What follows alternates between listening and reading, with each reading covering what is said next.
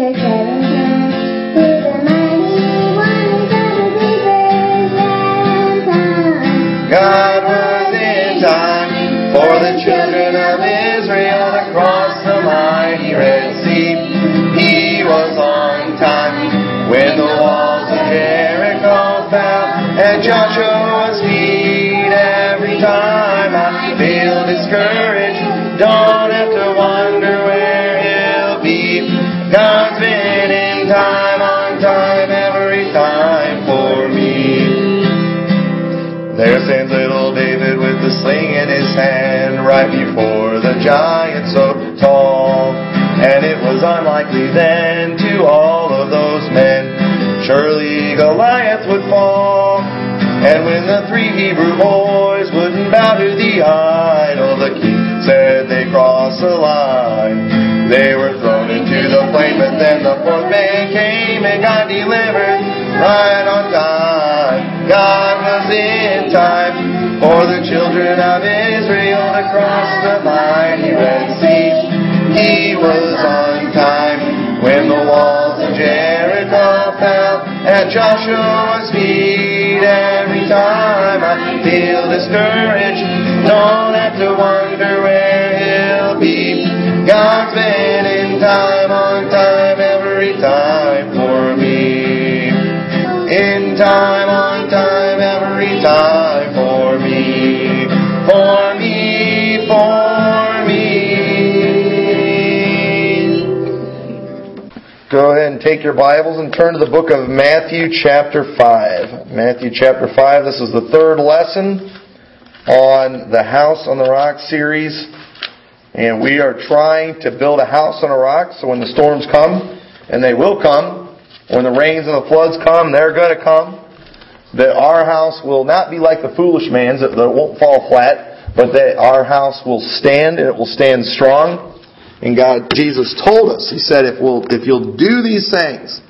And so we're going to look at these things, we're going to get real specific, or we're not going to get real specific this week, but over the next few weeks, we're going to kind of almost do like a sub-series to this passage right here, because there's a lot of stuff in here that is mentioned. But what we're going to cover tonight is verses 17 through 20. We'll go ahead and read those. It says, "Think not that I am come to destroy the law or the prophets. I am not come to destroy, but to fulfill. For verily I say unto you, till heaven and earth pass, one jot or one tittle shall in no wise pass from the law till all be fulfilled. Whosoever therefore shall break one of these least commandments, and shall teach men so, he shall be called the least in the kingdom of heaven. But whosoever shall do and teach them, the same shall be called great in the kingdom of heaven. For I say unto you that except your righteousness shall exceed the righteousness of the scribes and Pharisees, ye shall in no case enter into the kingdom of heaven." Let's pray. Dear Lord, please help us as we study Your Word tonight. Lord, help us to take these things and apply them to our life. And I pray it'll help us become stronger and better Christians. And we will have a house that is built on a rock and on Jesus Christ. In Your name we pray. Amen. So right now, a house on the rock. The first week we talked about building a happy home. Happy homes are going to do better when the storm comes than a miserable home. Well, last week we talked about a helping home. It's very important that a life to be fulfilling and to have some meaning, you need to be helping other people. It can't be all about yourself. Otherwise you're going to be miserable. And then this week we're going to be talking about a holy home. A holy home. A holy house. A house on a rock is going to be a house that is practicing holiness. There's number one. We're not to just pick and choose what commandments we obey. We're to obey them all. Every one of them.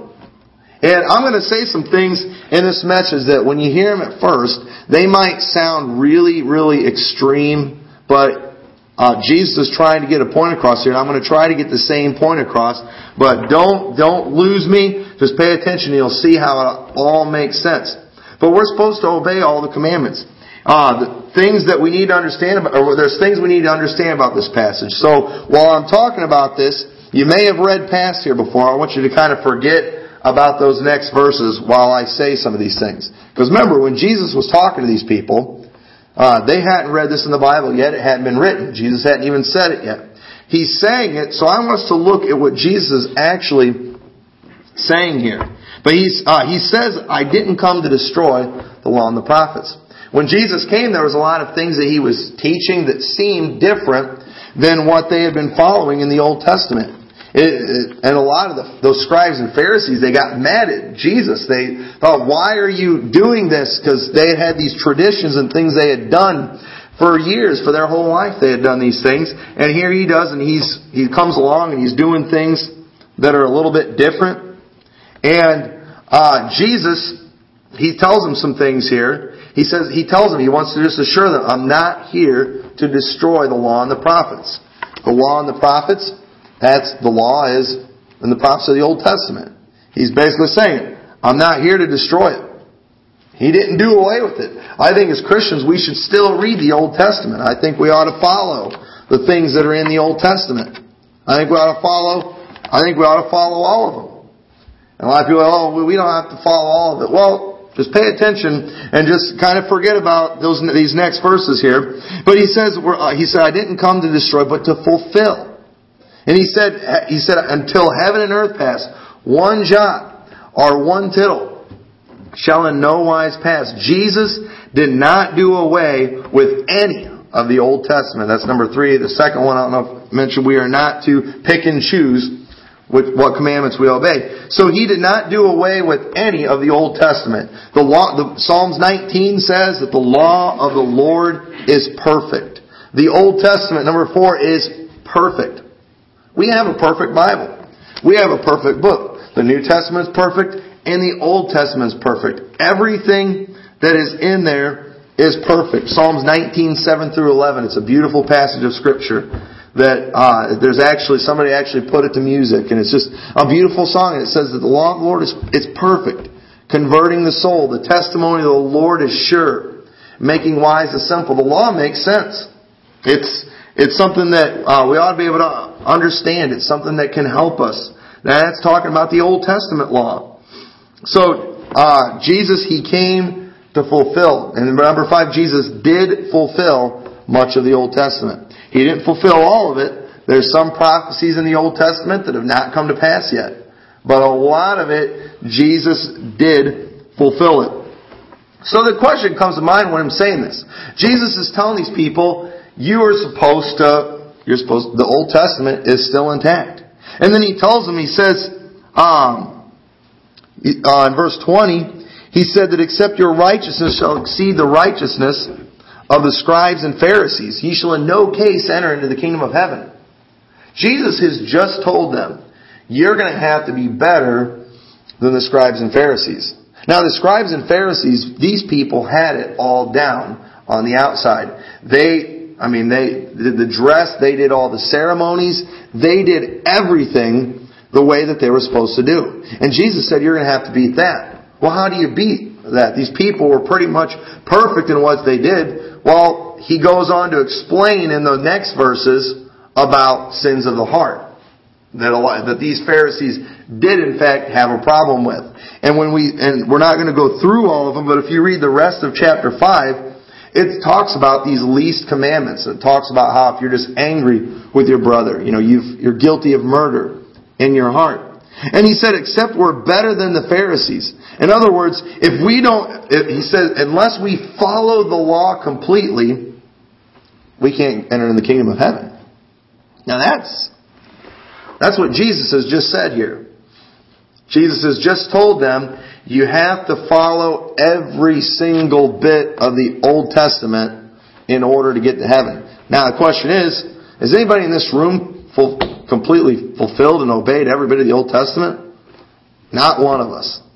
We know now, and Jesus was trying to show them, and He did show them later, that you can't do this. That's kind of what He's trying to show them here. All of you have failed in this area. And that's why He had to come, so He could fulfill all righteousness, and we can get into heaven not through our righteousness, but through His righteousness. But in that passage, that's what He's just told them. That's what He thinks about the law. So questions come to mind many times. So now, do we not have to obey the law? Does the Old Testament not apply to us? Well, the truth is, the Old Testament does apply. The Old Testament does matter. So, different questions come to mind. Well then, what about the sacrificing of sheep? Do we sacrifice sheep? Well, no, we don't do that. Well then, so are we supposed to obey the whole Old Testament? Yes, we still are. But I want to, hopefully I can show you this tonight, because you're going to get these questions sometimes from people. What part of the Old Testament do we actually need to follow? Because I don't know about some of you, I worked quite a few times on Saturday. Back in the Bible times, if they worked on the Sabbath, boy, they would get in big trouble. They could even be put to death for working on the Sabbath. Does Jesus still expect us to do that? Is that what He's talking about? And the question is, no, there are some things in the Old Testament we don't do anymore, but it does not mean that the Old Testament is not perfect. And I'm going to explain that to you, and I want to illustrate it this way. And I think number 6 says, not all laws are forever. Not all laws are forever. While the Old Testament is perfect, while it is complete, while it is just as important today as it was in the Old Testament times, not all the laws were forever. For example, there is a law that we are taught in the Bible, we are taught to spank our kids. Okay? We believe in that one. We believe in that. My parents believed in that, and I say all the time. And they followed that commandment very well. We're supposed to do it. But, do you do that forever? What would you all think if, my wife's mom was here this morning? What would you have thought if maybe they got into a little argument and my mother-in-law would have went and bent her over her knee and started whooping her? You would think, what kind of crazy lady is that? You would think, she's nuts. She can't do that anymore. She's grown up. She's an adult. There are some laws, but at the same time, that law still matters. God still wants people to discipline their children, but there comes an age where that part is over. It's completed. And much of that ceremonial law in the Old Testament, while it was exactly what they were supposed to do, it's been completed. Jesus finished it. There's no more sacrifices anymore. I look forward to the day where I don't have to spank my kids anymore. I do. I look forward to that. I look forward to that day when that's done, where they're grown up and they're doing right on their own. I'm looking forward to that day. I hope it comes soon. But there are some laws, they're not forever. Those ceremonial laws, they were to be done until the final sacrifice was made. And we're not going to go through each of the laws in the Old Testament, but the truth is, there is a big portion of that Old Testament law that Jesus fulfilled it. He finished it. It's still important, but Jesus completed that for us, and thank God we don't have to do that anymore. It's just like if you're building a building, there's something great about when it's complete, and you don't have to work on it anymore. And now you just get to enjoy it. And so much of the Old Testament, it got fulfilled with Jesus Christ. He didn't destroy it. He didn't necessarily do away with it, but He fulfilled it. He finished it. And so whenever somebody comes up to you and is like, well, if you really are a Bible believer and believe the whole Bible, then you shouldn't be eating bacon. Because the Bible says it's an abomination to eat swine.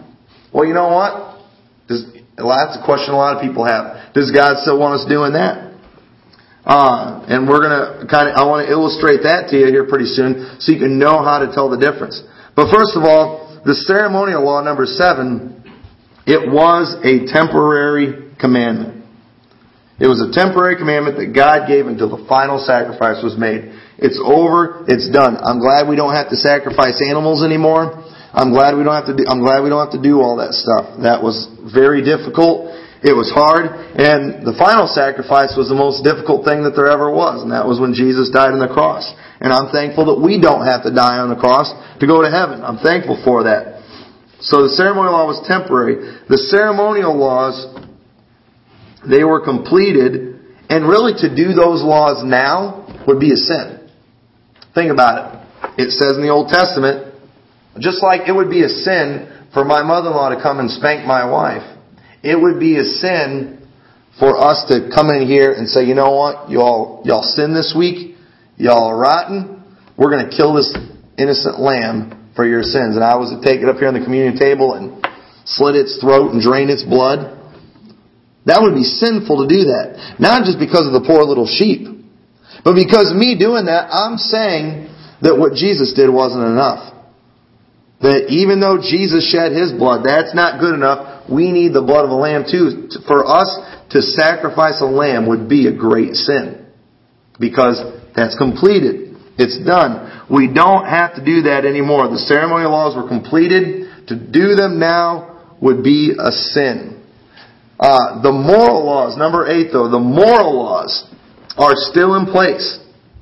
The moral laws, God still wants us to follow those. I mentioned it this morning in Sunday school. I saw this program and there was a preacher on there, and he made the foolish comment that homosexuality biblically is not wrong. It is okay to be a Christian and be a homosexual. And then the question was put to him, well, what about that verse in the Bible where it says it is an abomination for a man to lie with mankind as womankind? And he said, it also says it's an abomination to eat swine. You know, an abomination, that means it makes God sick. We're supposed to abominate some things. Some things ought to just make us, literally ill to see them. It ought to make us want to throw up because of how wicked it is and how evil it is. So the moral laws, they're still in place. Though not to obtain salvation. Okay, we don't follow that Old Testament moral law so we can get saved. We're already saved, but we follow it really just to obtain God's blessing. You know, a lot of people talk about, like, the Jewish people. They're kind of known for being good with money. They're still a very blessed people. I believe one of the reasons that Jewish people are still a very blessed people is they still follow that much of that Old Testament law. They still follow that moral law. Most of them aren't doing the sacrifices and things just because they don't have a temple right now. If they could, they probably would. And there are some Jews that are trying to, and in the end times, we know that they will. But they're following these moral laws, and God blesses them for it.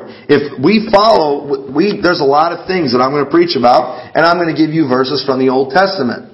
I'm not telling you to do these things because so you can go to heaven. If you're saved, you're going to heaven. I'm telling you about these things because they will give you a blessed life. They will help your life.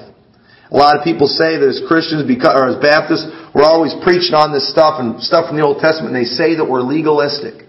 And legalistic means that, you have to basically work to obtain salvation. That's not what we are at all. We just are trying to obey God. We're trying to get other people to have a blessed life and to do what God wanted them to do. These moral laws are still in place. And abominations, number 9, are still abominations except for the things that were only meant for Jews.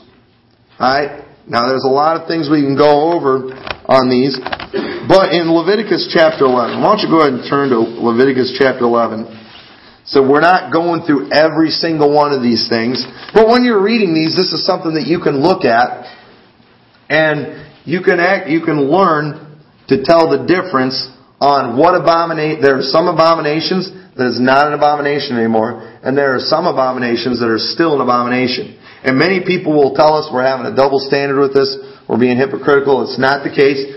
You can look in the Bible and you can see how to tell the difference. But it says in Leviticus 11, we're just going to kind of jump around, but look at verse 4. It says, nevertheless, these shall ye not eat of them that chew the cud, or of them that divide the hoof, as the camel, because he cheweth the cud, but divideth not the hoof. He is unclean unto you. Okay, it says, unclean unto you. At the end of verse 5, he is unclean unto you. Verse 6 at the end, he is unclean unto you. Number 7, the swine. And the swine, though he divide the hoof and be cloven-footed, yet he cheweth not the cud, he is unclean to you. Verse 8, they are unclean. At the end, they are unclean to you. And verse 10, it says, they shall be an abomination unto you. It's talking about different kinds of fish that don't have scales, and the rivers and all that move in the water. So they're an abomination unto you. Verse 12, and that shall be an abomination unto you. Verse 20, it says there, shall be an abomination unto you. Verse 23, shall be an abomination unto you. Verse 27, I threw this one in here because I love this verse. And whosoever goeth upon his paws among all manner of beasts that go on all four, those are unclean unto you. I make that as an excuse for why I don't like dogs. I'm just trying to follow the Old Testament. But the truth is, does God want you not having a dog? Does God not want you having a cat? They go on all four paws. He said those things are unclean. These things that we're talking about here, they're unclean. They're an abomination. They were supposed to look at them and detest them. Like us, something that we all abominate. Maggots, okay? When you see maggots, nobody's like, yum. Everybody gets grossed out. And, oh, I want to stay away from those things. Women abominate mice, okay? Mice come through and they just go crazy and start screaming and they can't stand them and it grosses them out. We had some mice in our house back in LaSalle, and Cassandra demanded that we get a cat. And I'm thinking cats are bigger, they're hairier, they're messier, but She would rather have a cat in the house than mice. I'd rather have mice, but that was her. Because she abominates mice. And he said in all these things, in verse 35 and in verse 38 it mentions it. He said, all these things, they're unclean unto you. They are an abomination unto you. And there's a lot of other things we go through, but there were some things that for the children of Israel, for the Jewish people, God said these things are abomination for you. I don't want you doing these things. God didn't care if other people did it. He doesn't care if we do it. Us in here today, we're all Gentiles. God does not expect us of it. This was specifically for the Jew. So how do we know which abominations were for the Jew? Well, he said there, the one, it was an abomination to you. But then listen to, so that was just for the Jew. Well, so what about homosexuality and things like that? Is that just for the Jew? Now look at Leviticus chapter 18, verse 22. There are some things that were an abomination to the Jews, and then there were other things that were an abomination to God. Those things are still an abomination. Leviticus 18, verse 22. Thou shalt not lie with mankind as with womankind. It is abomination. Neither shalt thou lie with any beast to defile thyself therewith. Neither shall any woman stand before a beast to lie down thereto. It is confusion.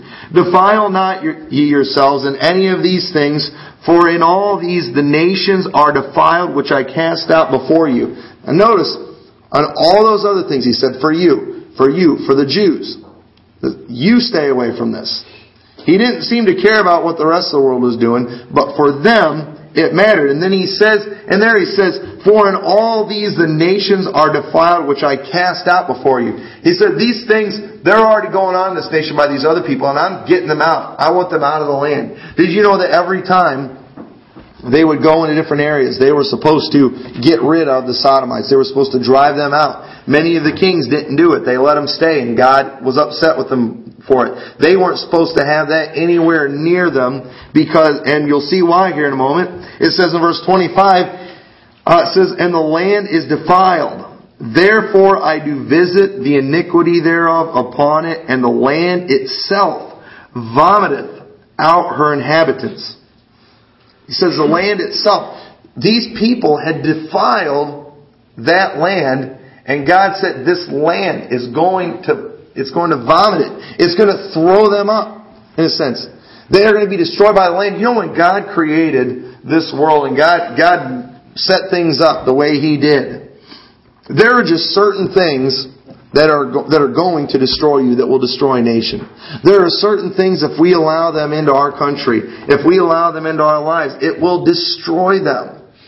And these things are things that are abominations to God. One of the reasons that we have a lot of the diseases that we have are because of abominations that are going on in this world today. Many of the STDs and things like that, that is really just nature itself. This is killing people because of all the wickedness that's going on. He said the land itself vomiteth them up. Verse 26 says, Ye shall therefore keep my statutes and my judgments, and shall not commit any of these abominations, neither any of your own nation nor any stranger that sojourneth among you. He said when it comes not on this other stuff, when it comes to you, this is abomination to you. He didn't care what other people did. He didn't say anything about the stranger that was in your land. He didn't say anything about that. But for these things, he said, don't even let it in your nation. If somebody comes and visits, a stranger that's passing through, they are not to do these things. These laws are for anybody who steps foot in this land. And he says, for all these abominations have the men of the land done, which were before you, and the land is defiled. That the land spew not you out also when ye defile it, as it spewed out the nations that were before you. See, this stuff that's going on in our country today, the morality problems, it's destroyed other nations before. And it will destroy this nation if they don't get it right. These things that you hear preachers harping about that everybody gets all offended by, they're trying to protect this country because certain evil, it will destroy us. It's destroyed other nations. It destroyed Sodom and Gomorrah. And it will destroy America if we're not careful. And God said, I don't want this happening in Israel. So you make sure that this does not happen, not just with you all, but with anybody. Nobody that comes in this land. And then verse 29, for whosoever shall commit any of these abominations, even the souls that commit them shall be cut off from among their people. Therefore shall ye keep mine ordinance, that ye commit not any one of these abominable customs which were committed before you, and that ye defile not yourselves therein. I am the Lord your God. There were many other things that we could have looked at, but when it comes to a lot of the ceremonial laws, the dietary laws, God said that was for you. That was for Israel. And I thank God for that, because I love bacon. I love ham. I love a lot of that stuff, and I do not believe I'm in any way sinning when I eat those things. I do. Jesus said, He said in the New Testament, that it's not what goes into the mouth that defiles a man, but it's what comes out. If something that you take in causes bad to come out, well then you shouldn't be taking it. You shouldn't have anything to do with it. That's why we don't, smoke and chew and drink and all that stuff. It causes some bad things. It causes the alcohol, it causes bad behavior, drugs, it can cause bad behavior. It'll cause you to sin. So I think it's very clear that there's a difference here in the abomination to the Jews of what they ate and the abomination really for the whole land on what people did. The moral laws are still intact. There are some things, when it comes to the Old Testament, there are some things that were ceremonial law that have been completed. They've been done. We don't do those things anymore. To do those would be a sin. You may remember the story in the Old Testament where Moses went and they needed water and he smote the rock and water came out. When God did that, a lot of the things that God did in the Old Testament were symbolic for things that was going to happen, some of the things that He was going to do for us in the future. And when Moses smote that rock, that was a picture of Jesus Christ being smote for us and of Him dying for us on the cross. And the next time they needed water, God told Moses to speak to the rock. Because you know what? Once you get saved, you don't need to get saved again. Jesus only died on the cross one time. And God was about to show a picture here of how at first, Jesus had to be smitten for us. And then after that, the Holy Spirit just speaks to us. And Moses ruined that picture when he smote the rock again. You remember he did it. And God got mad at him for it. God was very, very angry because He kind of ruined that picture. And a lot of what they did in the Old Testament, it was a reminder, or it was a picture of the coming Messiah. Now that He's come, for us to do that would be a sin. Just like Moses smiting that rock the second time. The first time it was okay, the second time it wasn't. And there are things that were a picture. There were things, they've been completed. They're fulfilled. There are some things that were an abomination for the Jews. But they are not for the Gentiles. And there are some abominations that are abominations to God. And if it made God sick then, it still makes Him sick to this day. So, abominations are still abominations. Then number 11. Jesus wanted us to be thorough in how we make rules for our homes. I don't want you all here to just do things, based on what I say, because I'm not perfect. I'll, I think it's important that if you hear something preached, that you go and you take the Bible and you study it. And you look and you pray about it. And you ask God, say, Lord, is this something that you want me to add to my life? Lord, is this something that you want me to take out of my life? And you take it serious and you do your best.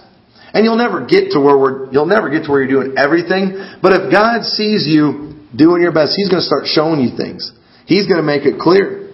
In fact, you might even get to the point where He even reveals to you why we do those things or why we don't do those things. There was a time when your kids probably wanted to play in the streets, but you wouldn't let them. They didn't understand why. They might have even thrown a fit. But you did. Now I can imagine they probably all know. You see those cars going by fast. Maybe you see a car wreck or somebody get hit by a car, and now you understand this is why we don't play in the streets. You understand it. When you obey God, there can come a point where you start to understand some of those things. And if you don't, just trust Him, just like you try to get your kids to do. So we need to be thorough. And then so we are to do and teach the least commandments. We are to do and teach, number 12, the least commandments. He said, whosoever shall obey these least commandments and teach others. The least commandments. The things that maybe aren't mentioned a lot in the Bible.